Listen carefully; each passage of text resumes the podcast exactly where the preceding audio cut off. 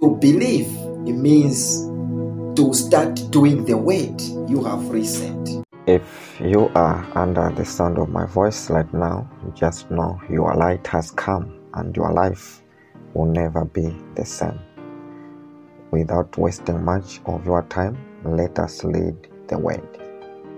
Romans chapter 2, verse 21 to 22. You then who teach others, do you not teach yourself? While you preach against stealing, do you steal?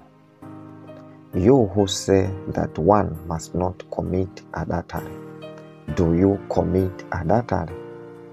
You who abhor idols, do you rob temples? Many times we fail to affect others because we ourselves have not been affected. You cannot give that which you do not have. The Spirit of the Lord that does not have any effect in us cannot have an effect in those people around us. Change must start from within ourselves. Paul was actually surprised in our text. He saw what was not supposed to be among preachers and teachers. You must carefully look at those you are following and see to it that they are a good example to follow. Paul said in 1 Corinthians chapter 11 verse 1, "Follow me as I follow the example of Jesus." A leader does not say, "Do as I say." He says, "Do as I do." We do not follow someone just because he says it. You must follow doers of the word. This world is now full of hypocrites. Be smart.